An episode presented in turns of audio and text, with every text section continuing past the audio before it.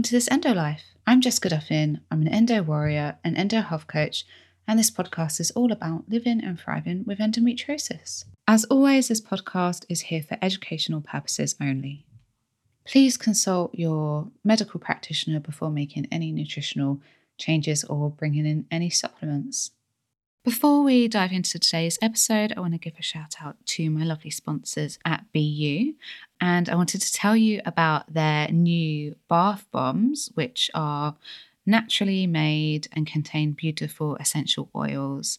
And their peppermint and eucalyptus essential oils um, bath bomb is doing so well right now with endometriosis community. They're getting loads of feedback about it. And, you know, if you love the patches themselves, you're going to love the bath bombs because essentially it's the patch in a bath bomb. Um, so, you know, if you're on your period or if you're in pain, you could have a bath with some of the bath bombs or one of them. Don't know, you could have multiple if you want. Um, and then get out, get out the bath, maybe rub in some CBD balm and put your patch on top, which is um, what a lot of people are feeding back that they're doing. So um, I would love to do that, but um, I don't have a bath, so I can't. But if you have a bath, um, then you know I think these new bath bombs could be a lovely way to help alleviate some of your pain.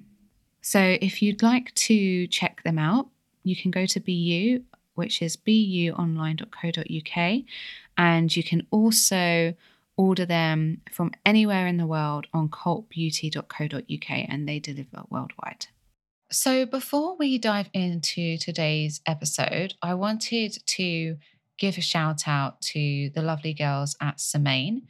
They are two sisters with endometriosis. They've been on the show before and they founded Semaine, which is a supplement company for people with periods to originally their first supplement was to aid with PMS and period pain.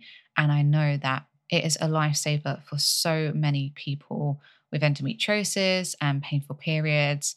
I absolutely love that supplement. It's really helped me when I've had to kind of follow protocols for SIBO or, you know, I've had a stressful time and I've been worried about my period. I've been able to avoid a flare with that supplement and they've always been so kind and um, kindly sent me sent me them when I when I've needed them.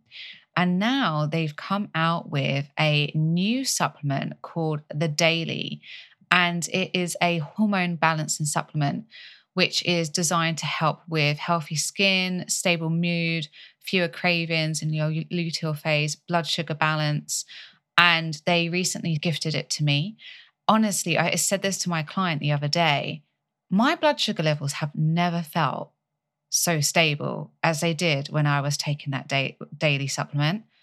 As you guys know, I I work very hard to stabilize my blood sugar levels because that will keep inflammation down and it also ensures that you have healthy balanced hormones. It's, it's really really key. And i have a history of having really unstable blood sugar. Originally growing up it was because of my eating disorder. But then in later years it was much more down to firstly following a vegan diet when I didn't understand how to build my plate, a healthy blood sugar balancing plate. And secondly, because of my microbiome and my microbiome, because of SIBO, is built to actually extract more glucose from my food and cause blood sugar instability. This is actually a really key piece of blood sugar. If your blood sugar is resisting all of the strategies you're trying, that is a massive clue that your microbiome is affecting the way that your blood sugar is is being controlled in your body. So we need to work on that, work on your gut.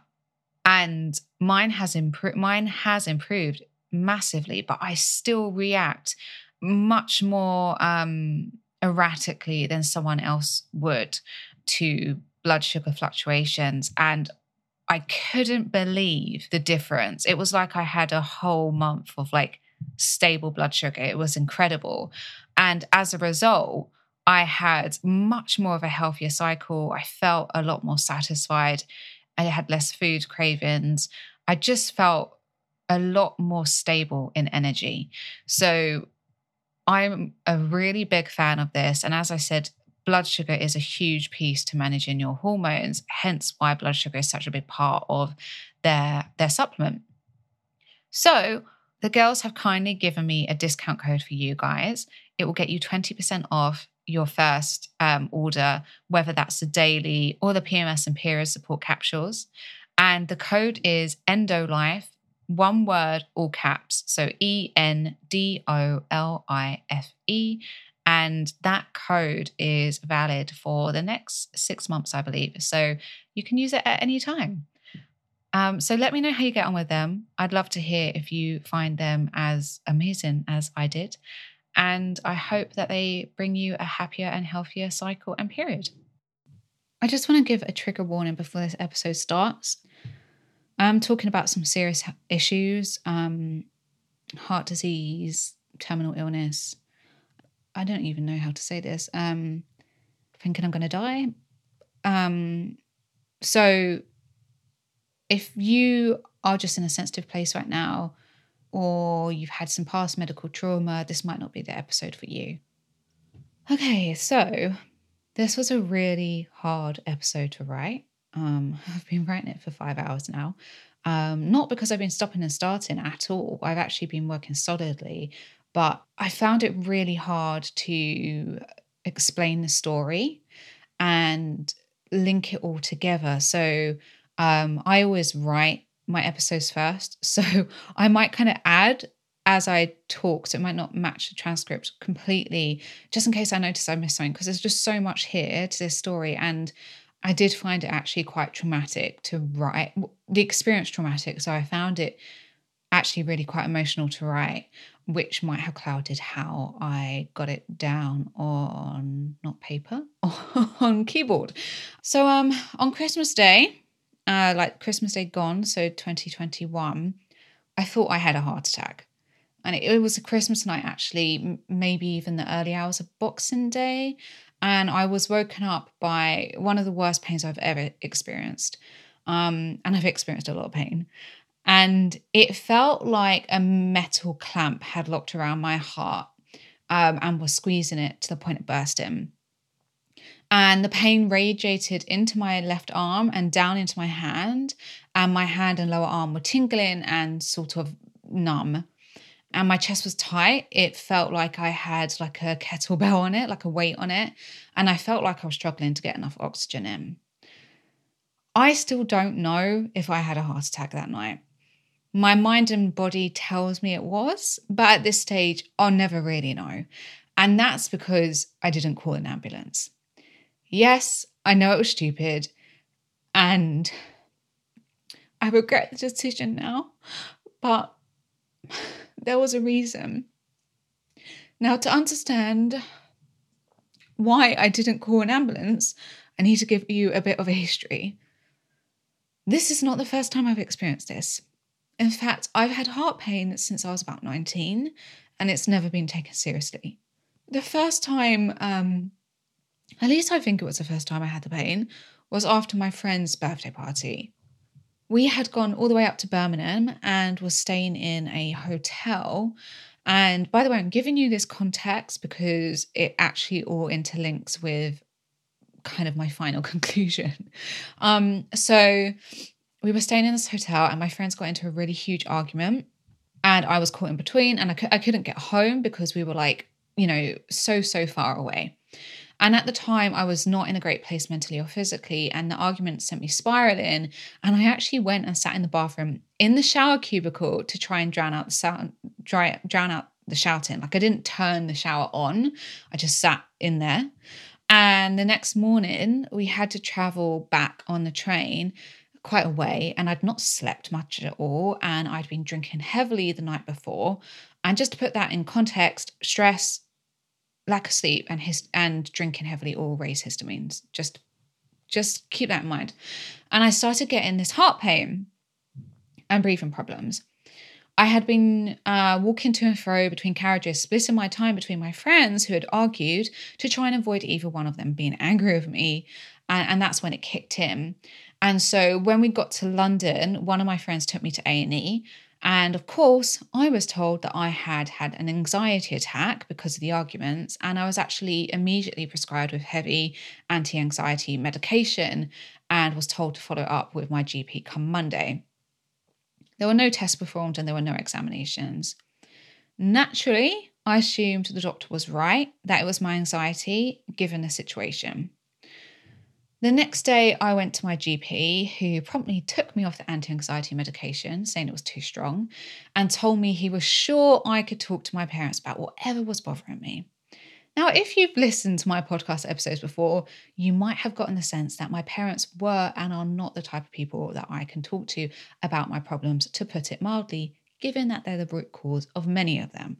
So I got on with it and then sometime after, honestly, it could have been weeks or maybe a year or two, I had it again. The pain and breathing problems occurred during a really stressful event that I was running for my then business, which was a fashion magazine. And my business partner just said to me, Jess, you're such a warrior. And so I got on with it, even though I felt like I shouldn't just be getting on with it.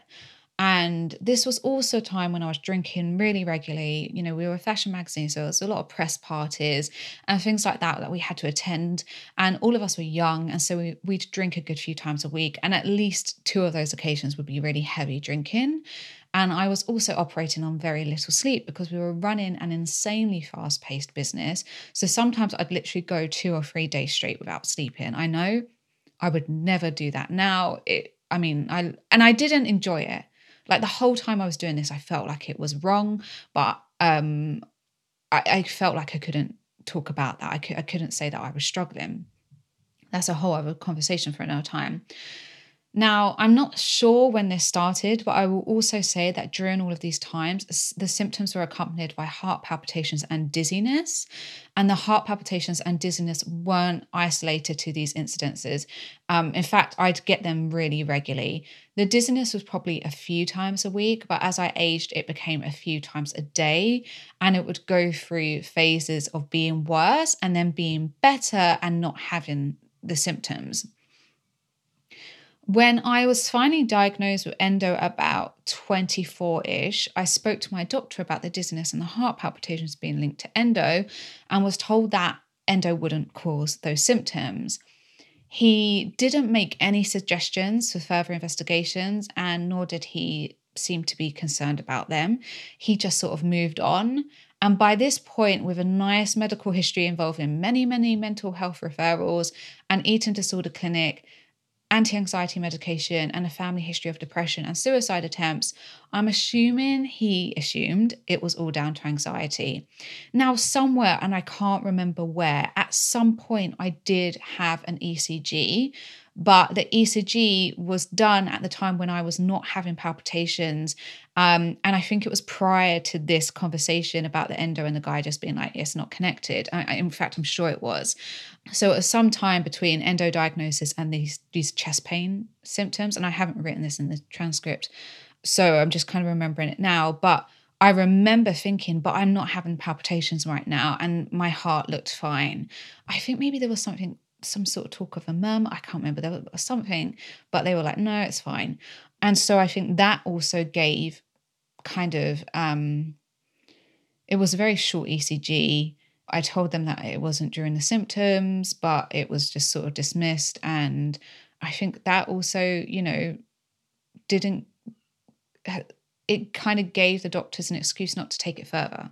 Anyway, I think that after I spoke to the, the doctor about could it be endo? I think it was probably a mix. I think I thought it was probably a mix of anxiety and endo, as I had read a lot of endo people experiencing the same symptoms online. And I was new to endo and I didn't really understand why it was happening, but I sort of settled into the knowledge that it was probably linked. And so I didn't push further. And then over the years, living with the dizziness and the palpitations became the norm to me. And I have looked back at my medical history and I've reported these time and time and time again. And then about four years ago, we moved to Margate and we had chosen a flat in a converted Georgian building and we were sort of on the middle floor. So there was uh, kind of numerous flats. But within about three months, we ended up moving into the basement flat.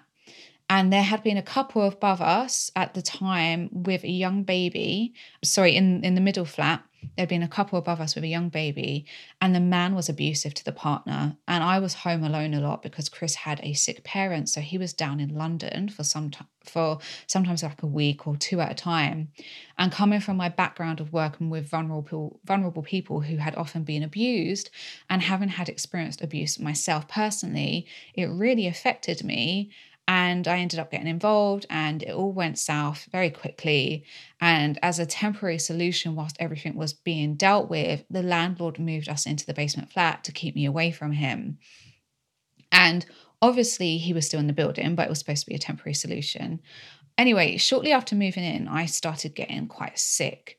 My interstitial cystitis went from being something that I could live with to being unbearable and I was in pain 24 7 and I started getting the absolute worst allergy symptoms, which I've I've always had allergy symptoms, but this was just I unbelievable, and really crazy levels of levels of nasal congestion and, and mucus. Like it, I don't mean to be explicit, but it was just like it it was unbelievable. Like Chris and I were just like, what the hell is happening?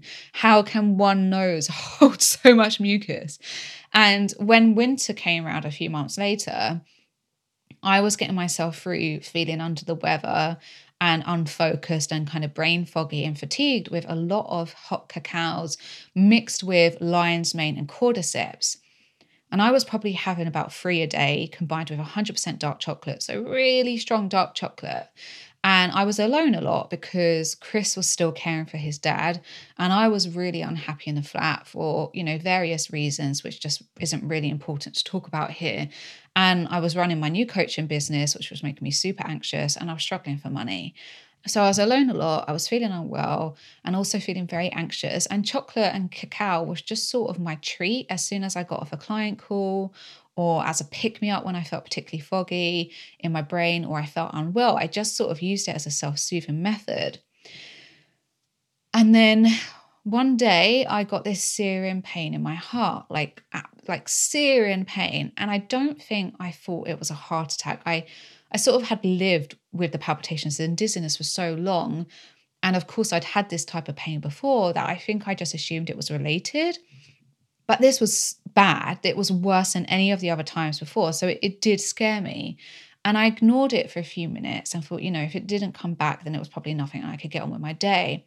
But the issue was that it did come back and it came back again and again and again across a couple of hours. So I called 111, which, if you're not in the UK, is like the NHS helpline, and they basically tell you what you should do, whether you should go to A and E, whether you should go to your doctor, and you go through a series of questions. And if it's an emergency, then they call an ambulance, and if it's not, they get a nurse to call you back and just talk about what the next steps are.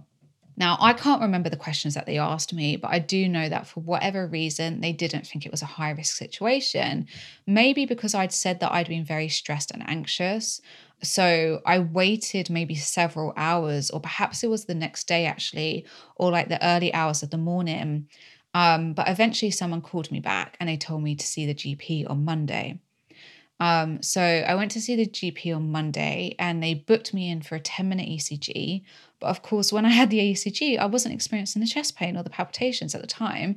So it all looked normal. And I did explain that I didn't have any of the symptoms at the time and that they had happened, you know, the week pri- the week prior.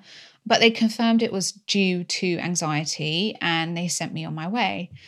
And I continued to experience this this level of chest pain throughout the entire winter sometimes it would be sometimes it would be bad other times it was just there in the background but either way it was sort of like a constant background thing that i was aware of but that i didn't really know what to do with or what to do about. No one seemed to be concerned and i had so much going on in my life that i just needed to keep going. You know chris's dad was sick and i didn't want to add any more stress onto the plate.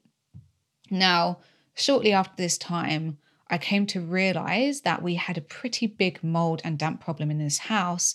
I mean, it was a basement flat after all, this is really common, and that I was sensitive to histamines. And I mean, I had noticed an odd smell when we moved in, but the people before us had had cats. And so I, sort of assumed it was one of those animal smells. although I did think that was weird because we'd grown up with cats and my house had never smelt that way. But anyway, I was put on a low histamine diet by Dr. Jessica Drummond for my interstitial cystitis pain. And although that didn't really help with my bladder pain, my heart pain went away. And the dizziness and palpitations continued, but on a on the whole, everything was much more manageable in that department. And my chest pain sort of became a memory, not something that I was living with daily. And so that kind of makes sense why, you know, I was drinking this hot chocolate and eating loads of cacao. And firstly, though, you know, that's high in caffeine, which triggers histamine and can trigger like heart palpitations and stuff. But on on the flip side, very, very high in histamines. So um, that's what I think triggered that that massive attack. So for the next few years, next two years, I lived on some form of low histamine diet to a degree. So I wasn't super strict after that initial histamine protocol, but there were some foods that I knew I couldn't eat, and some I kept out for a good year or more before I started feeling well enough to bring them back in. And so I don't eat really any cultured or probiotic foods. Those are massive triggers for me. You know, I don't eat any yogurt. There are certain um, certain vegetables that I can't eat. There are certain nuts that I can't eat. Um, just different things like that. Uh, lots of certain things like paprika, cumin. I can't eat. I have to be really mindful of cinnamon. Anyway, there were um, there were foods that I loved, which I would have occasionally, like dark chocolate and those hot drinks. And um, I would notice that if I had them, my heart would start racing and pounding in my chest, and I would have trouble breathing if I ate a lot. Um, what I've noticed now is I can probably get away with two or three, two squares of dark chocolate before I start noticing those symptoms. And I can have like a hot chocolate at the weekend and be okay. But if I was to try and have like a hot mushroom cacao um, every day at work, it's going to make me sick and I'll notice like I can have like three, probably three or four squares of hot, of chocolate, but my heart will start racing at that point and if i have more then that's when i'm really in trouble in trouble. So i try to keep it to like um two or three squares now. So and i, I usually will like take um, like some quercetin with it, some natural antihistamines. So I started to notice my triggers were usually caffeine or histamine mediate or like histamine rich foods or like histamine mediated triggers like lack of sleep or high stress levels or um, high intensity car mm, actually no not so much high intensity cardio but definitely stress and inflammation and lack of sleep and I was also specializing in SIBO at this time, which can cause histamine overload. And also hydrogen sulfide, which was one of the SIBO types I believe that I had, um, because you can't test for it in the UK, but I had all the signs and symptoms. Hydrogen sulfide is also a big driver of histamine intolerance and anxiety. And generally, people with hydrogen sulfide SIBO tend to be a lot sicker. And so I was treating myself as SIBO too, and hoping that in doing so, my histamine mediated problems would reduce. And around this time, I also connected the mold dots, as this was quite a large part of my SIBO training mold triggers histamine reactions in the body, and people who have conditions like SIBO can often be more affected by mold because their body is already dealing with high levels of histamine and poor histamine clearance. And just as a side note, mold can also contribute to SIBO development and make it harder to treat too. So, what I think, what I was sort of piecing together that was happening is that, you know, I can trace back my SIBO symptoms to um, about two years old, one year, one years old, one year old, and that's when I think I developed SIBO. But I, what I was kind of thinking is that, and I, and I still believe, is that I moved into this flat with mold problems um, during a really acute, stressful period of time. And it was a straw that broke the camel's back. And I just, my body and my immune system just flipped out on me. And so I just started getting all of these reactions um, now, I talk about how I cleared the flat as much as possible of mold in another episode uh, on allergies. So I'll link to that in the show notes. But in short, I bought some natural mold and allergen sprays to the carpets um, and all of our clothes and surfaces, etc. I, I did just like loads of deep cleans. I threw tons of stuff away. I bought an air purifier and a dehumidifier. Um, I changed lots of soft furnishings, etc., etc. Uh, you obviously might be wondering why we didn't just move, and trust me, we tried. Um, at first, we couldn't because there was just too much going on personally. Chris was still caring for his family, and then we just needed some time to settle and recover from that experience. Then there were multiple issues going on for us. We needed to save enough money for a rental deposit and all the costs involved with moving, which was challenging for us given that we were both running young businesses in the middle of a pandemic. And on top of that, loads of the um, for a time they stopped doing viewings and they stopped um, doing like you couldn't move. And so that was an issue. And i also couldn't move during course deliveries as i needed to be around every week during the courses. And they would go on for months. And then prior to the courses starting there was all of the development of the courses beforehand and the marketing. And so there was about a year when I was working pretty much every day for 10 to 14 hours a day, which left no room for packing up the house or doing viewings, etc. And I had to do it because I had a I had business to run and had people to help. Um, and there were it just felt like there was no wiggle room. And so I just had to kind of suck it up that we were here for the time being. And then when we could start looking again, we're both self employed and we both have low incomes, and finding a new flat that was affordable was really difficult.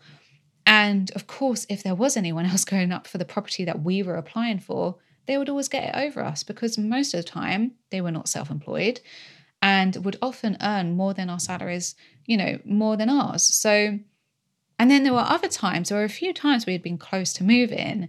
Uh, we found a house, it was starting to go through, but then this a weird stroke of bad luck would just throw the situation. Something would come up with the flat.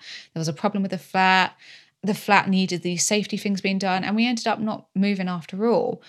It's just been a whole th- thing and very, very strange. And honestly, sometimes I've wondered if we're ever going to leave this place.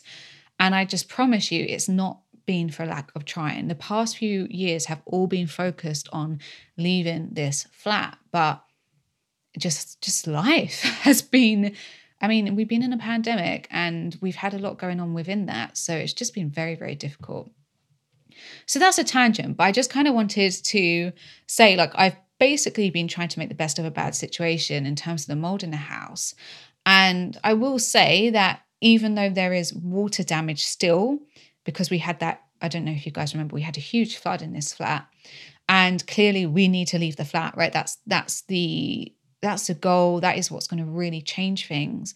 Um, we really got on top of the mold situation to the best of our ability, and my allergies have been so so much better. Not that, not really the histamine, but the allergies.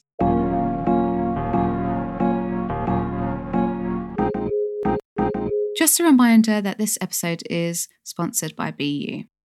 These natural patches last for 12 hours, so they bring you prolonged relief and can begin working on relaxing your muscles before the pain kicks in, so you're prepared even if your period comes during the middle of the day. Some people even find that wearing them a night before their period can really help soothe the inflammation in the area. To shop, just head to the link in my show notes.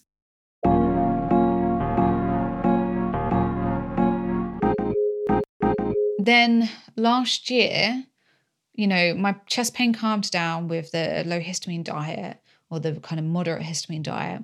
But then last year, things started to get bad again. And I honestly can't really remember all the things that happened, but I know the first occurrence was during my first course launch. And I had actually accidentally eaten a high histamine food. I was really, really stressed as well. And I started having trouble breathing. I started having chest pain and the works. And I tried to leave it because I knew it was histamine mediated. But every time I ate following that, in the days following, I would get this recurrence of symptoms. And so eventually I tried to see my GP. But because it was during COVID and because it was breathing related, I was told to call an ambulance. So I called an ambulance and the paramedics came out and they were basically pretty pissed off with me. They came about two hours after the call was made. And by this point, it had been about three hours since I had eaten my last meal, but days since the initial reaction. and had and I had also taken some antihistamines to try and get the reaction under control because I had a group coaching call um, literally in like by the time that the paramedics came, I had a call in about an hour. Um, and so I was feeling much better by the time they got out because I was like, I need to take a load of antihistamines. So when they arrived, the fact that I was standing, I was able to talk, etc., had them automatically less concerned. And I was asked why I even called them. They literally said to me, "Why did you like?" It was it was bitchy. I was like, "Why did you call us?" It was just, yeah. And when I explained the situation with the GP, they said that due to COVID, the GPs were basically offloading patients onto paramedics in non emergency situations. And that next time I should insist on seeing them. And my oxygen levels were good and my pulse was even, everything looked normal. And so they made me feel like I had wasted their time and had really burdened them. And I felt like I, um, and I felt really patronized and small. And I was, of course, asked if I was anxious. But at this point, I was quite certain that a lot of this was histamine driven. So I told them about my observations and they noted it down as an allergic reaction and said that I should get tested for allergies.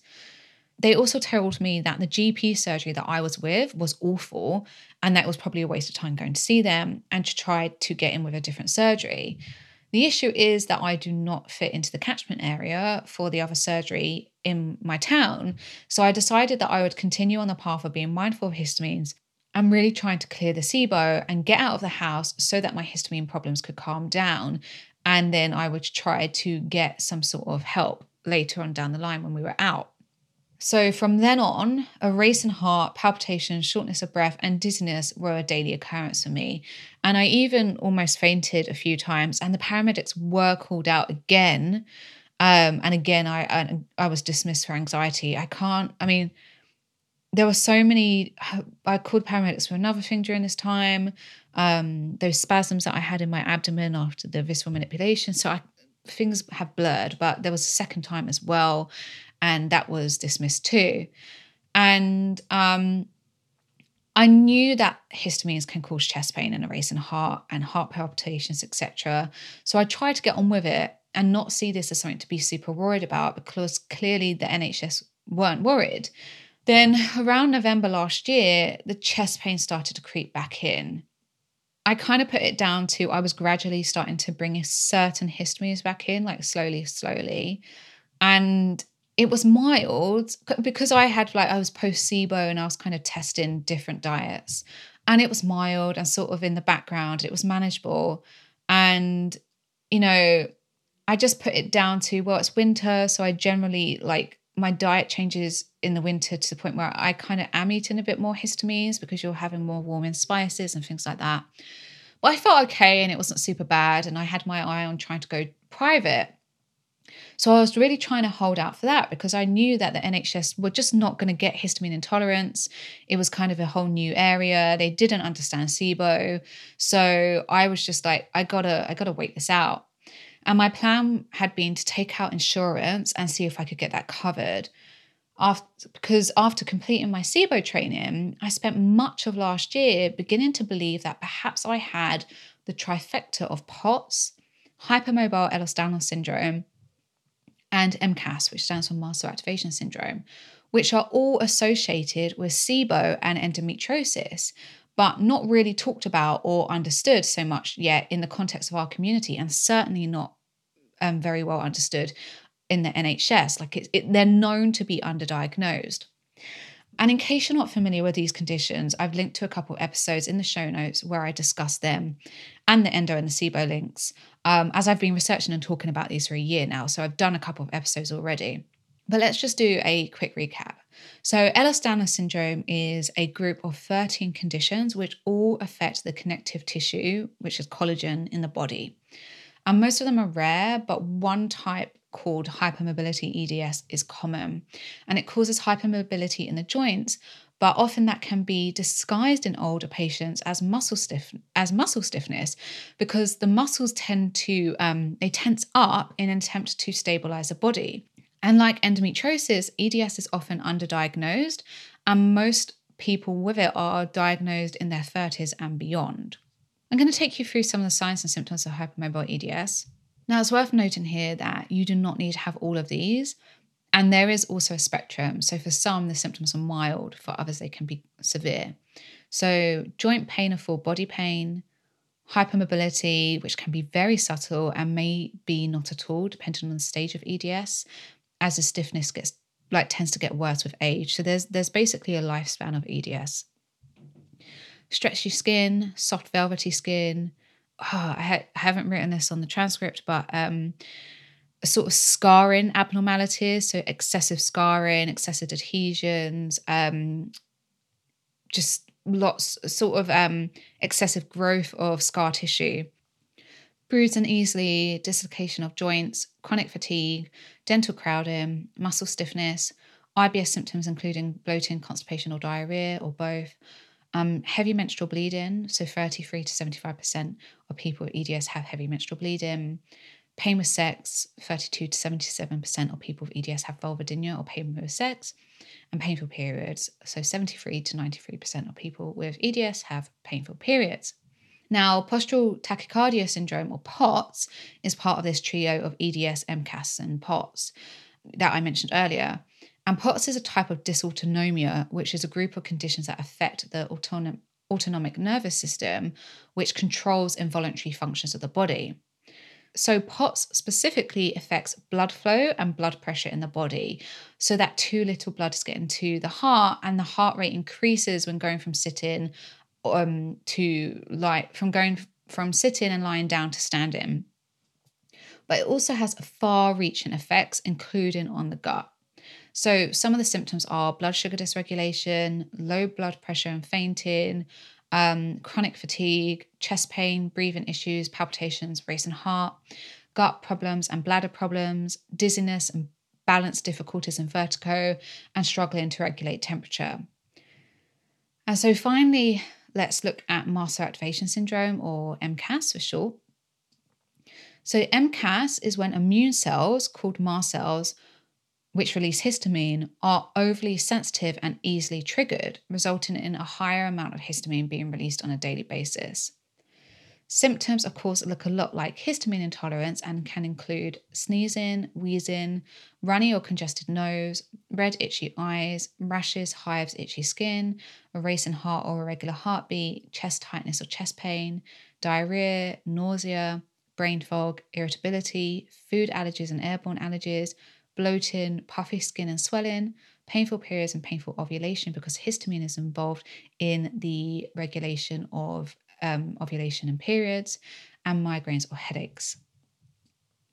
Now, given that most of my clients have both SIBO and endometriosis, I have I had seen a lot of symptoms of these conditions.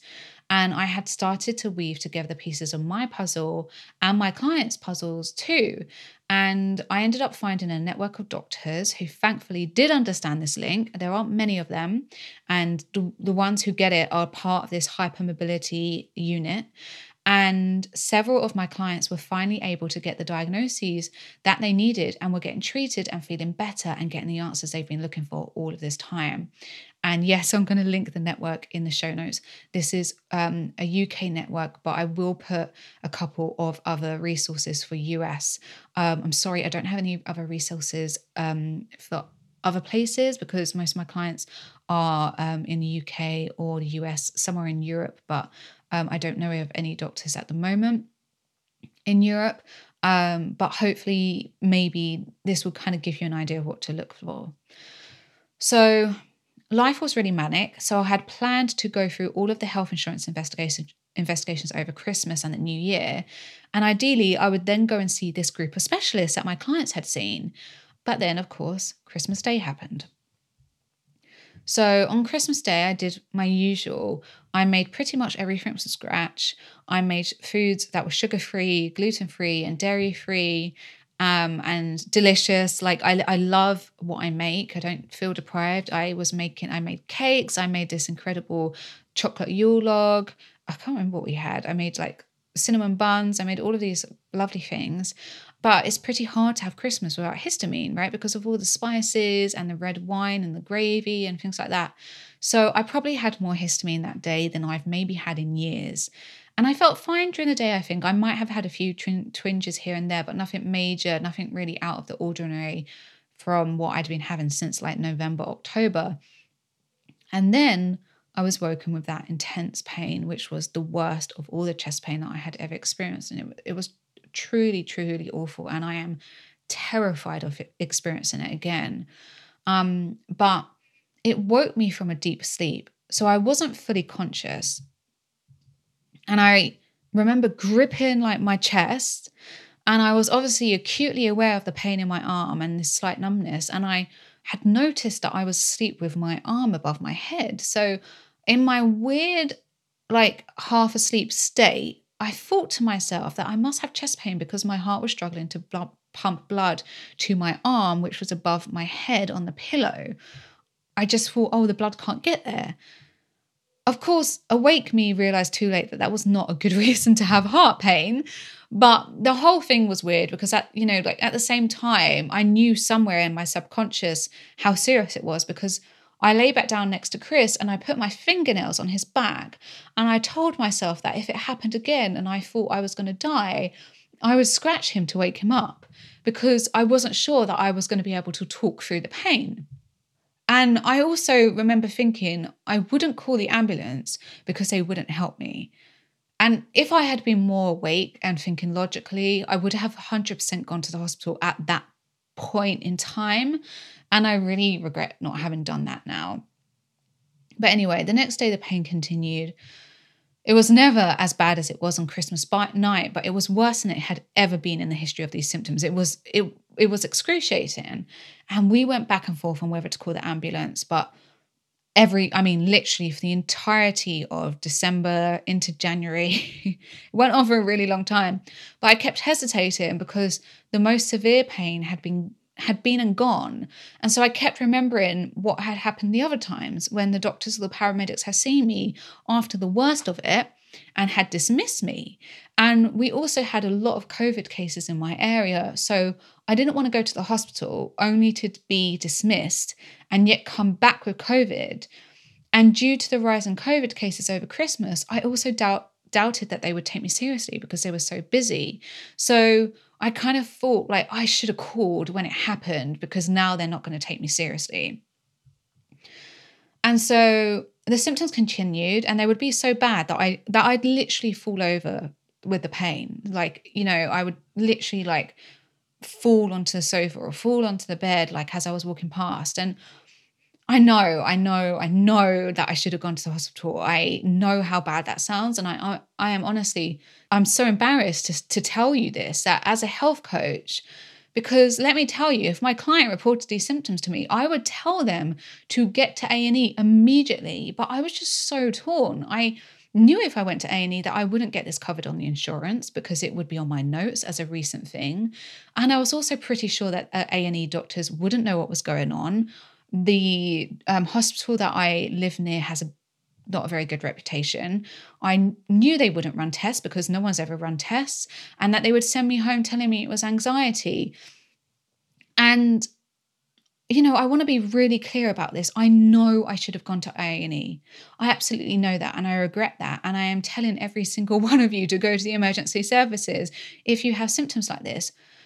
But the short of it is, I did not feel safe with the care providers around me the paramedics, the GPs, the A&E staff, they had all dismissed me over the years. And honestly, I resigned myself to thinking that if this was serious, if I was going to die, they weren't going to help me, and I would rather die at home with Chris than being patronized and belittled in a hospital and being told that there was nothing wrong with me. I even went so far as to tell Chris what to do with this endo life and my clients and my course students if I had had a heart attack and died during this time. And because we're not on great incomes, I would worried I was worried about what he'd do financially. So I talked to him about what to do with my money and with the account so that he would be okay. Now, of course, how did I go from trying to tell myself that was just histamine to actually wondering if I was going to die? Well, firstly, of course, the severity of the symptoms. honestly, I, I truly felt like I might be about to have a major heart attack at any moment. I I really felt like that. Secondly, I started scouring the research to understand how histamine might be responsible for these symptoms. I didn't go down like a um, a rabbit hole of reading like Facebook posts and like um, uh, what do you call them support groups because obviously you see, you tend to see the worst case scenarios there. I was reading like papers, like research papers. And I knew chest pain was a symptom of histamine intolerance, but I didn't know how. And unfortunately, I found what I was looking for there are histamine receptors in the coronary arteries, and some research is indicating that high histamine levels or histamine um, issues can cause a type of angina where the arteries of the heart restrict and spasm, temporarily cutting off the blood supply to the heart. So, in that sense, it's almost like an allergic response resulting in angina. And for those of you not familiar with angina, it's heart pain that is caused by a lack of blood flow to the heart and is often caused mainly caused by the by a blockage to the heart, so like a blocked artery. Now, the type I was looking into was more rare and is caused by these spasms and, and can occur when, wait for it, asleep or resting. And this was something that Chris and I had really noticed. Like, it didn't matter if I was um, awake, if I was exercising, if I was sleeping or relaxing on the sofa, I would get heart pain. And what's typical with sort of regular angina is that the pain should go away when resting, whereas mine wouldn't. It wouldn't go away. I was continuously having this pain, even when I was like, had been sitting on the sofa for four hours watching Christmas movies. And in fact, the only thing that would get my chest pain down, and it wasn't even to a degree that was comfortable, it was just less terrifying, was high dose quercetin. Um, I started using a, a, dose of quercetin that is generally prescribed for MCAS clients that I had training in. And honestly, too many antihistamines. I was I was taking too many. Like I don't recommend you doing it, but please don't do that. But I knew that I could. I I, I had low dose antihistamines at home, so I knew that I could kind of take, you know, one or two more. And interesting enough, this type of angina responds well to medications that relax the spasms, and that then that's usually the treatment to take medication.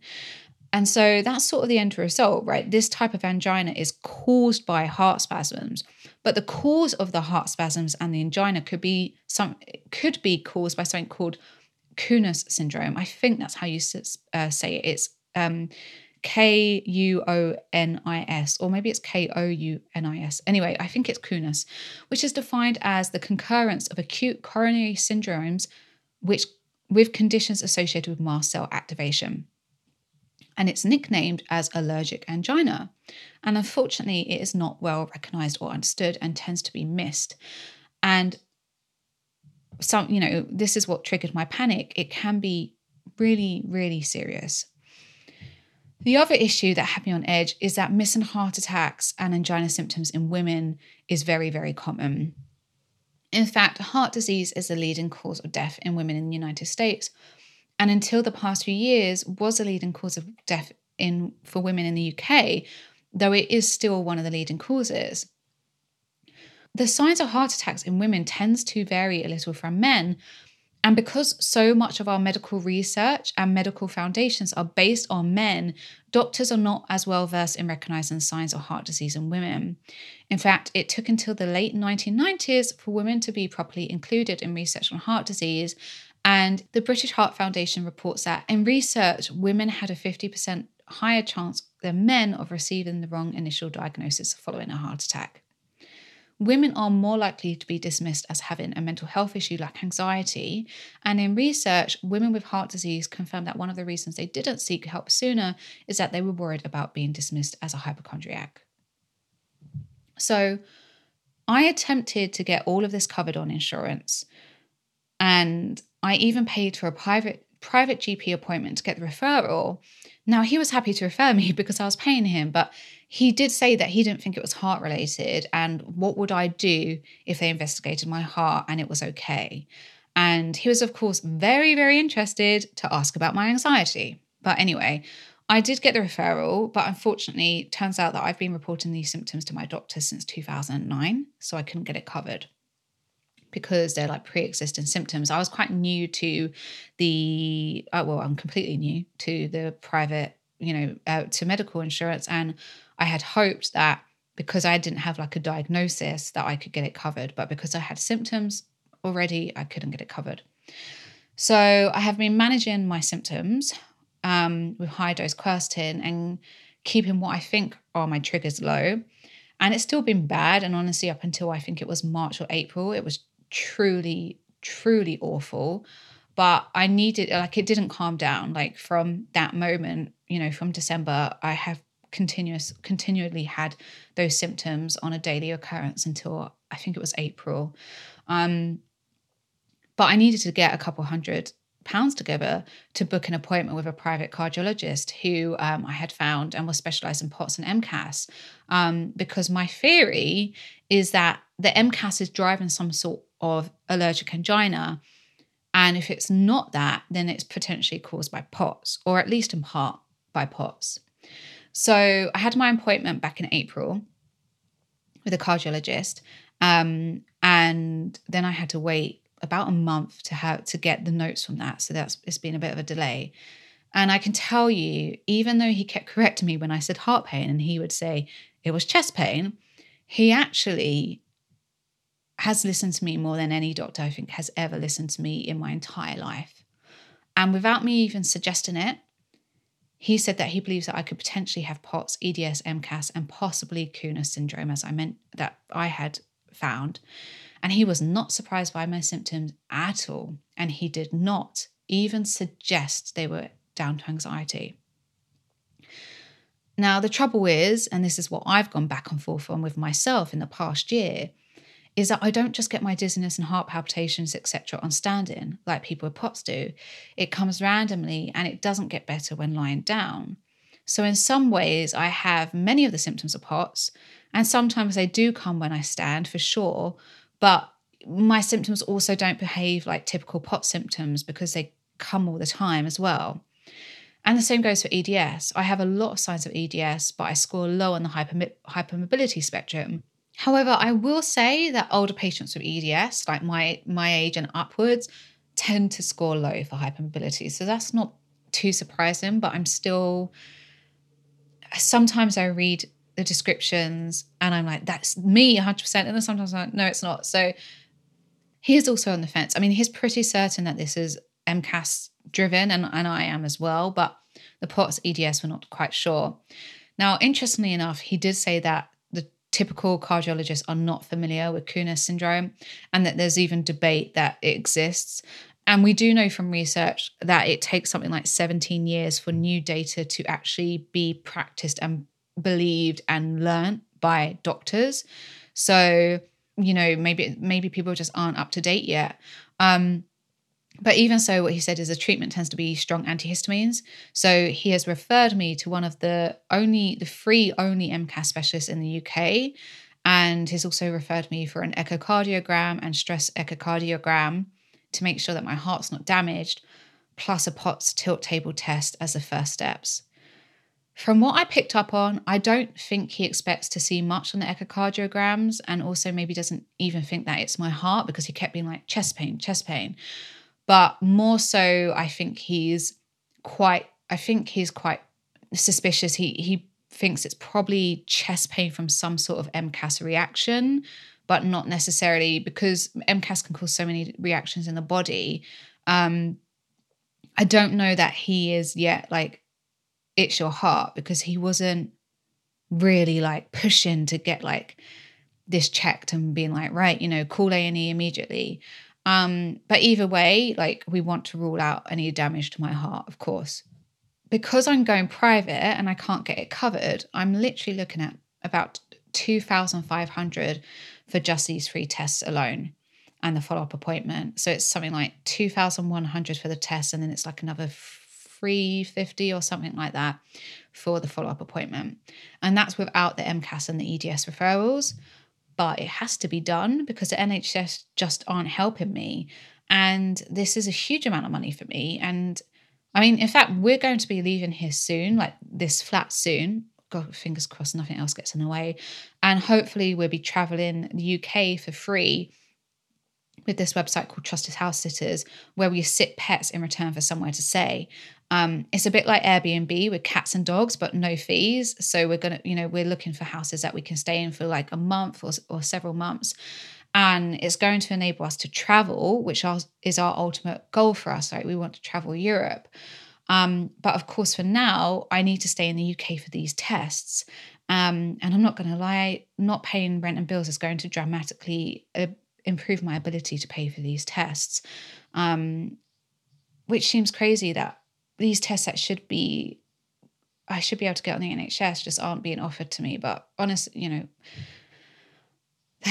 it is what it is. So I am really nervous about these initial heart checks because I bought an, a home ECG device. I will link to it in the show notes if you guys want to try it.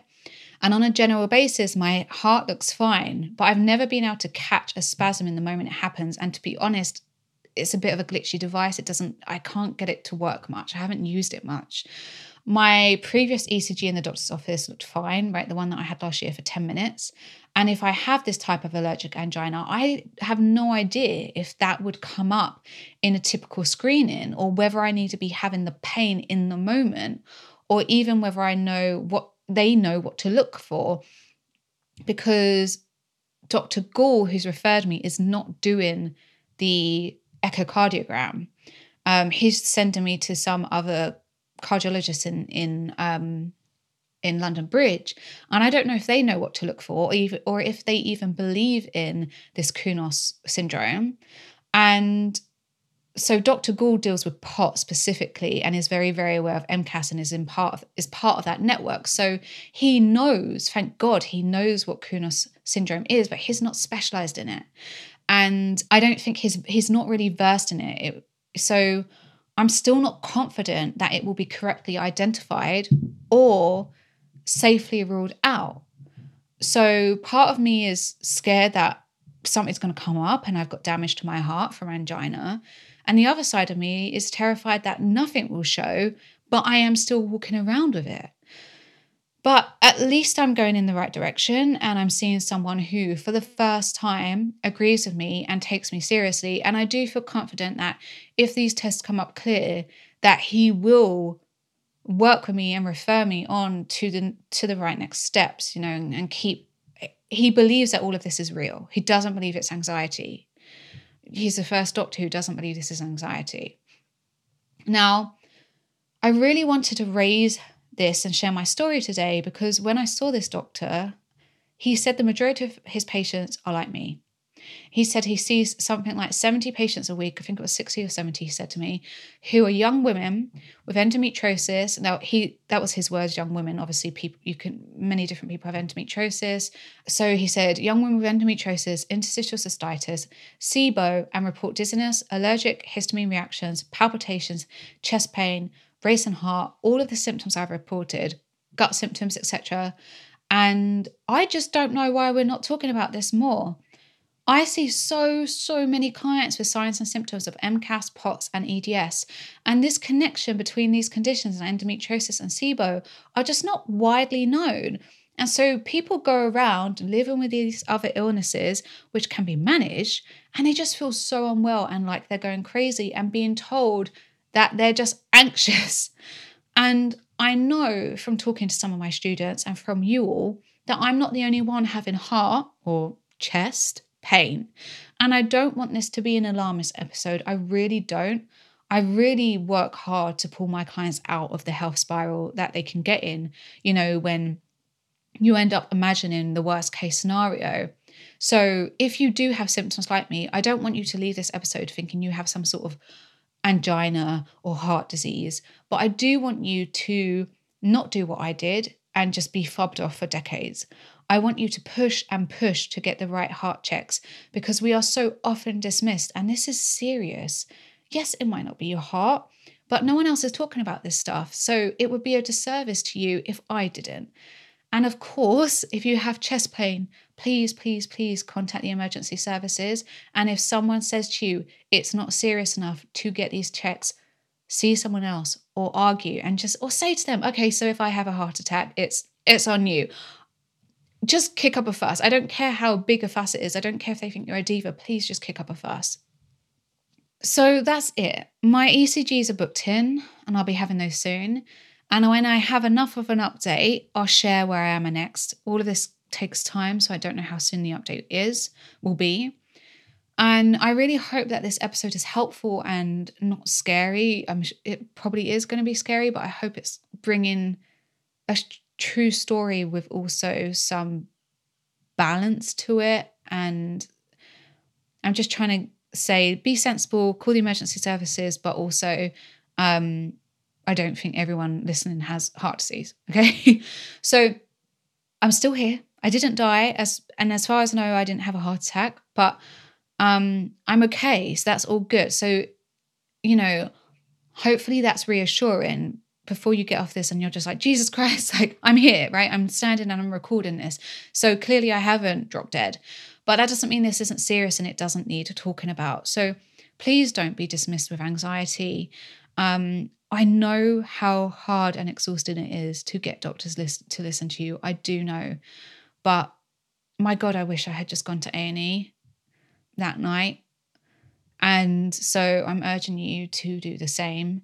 And I hope that I can bring you more information as this story progresses. Thank you for listening. And I'm, yeah, Sorry about all the tears. Thank you so much for listening. If you want to find out more about what I do or read more on endometriosis and living well with it, um, you can head to my Instagram page, which is this underscore endolife. Um, you can head to my website, which is www.thisendolife.com. And you can also get um, a free guide to managing endometriosis naturally on my website. Um, I've put the link in my show notes. It's a beginner's guide to getting started and all of the areas that I um, have worked on to help reduce my endometriosis symptoms and pain and live well with endometriosis.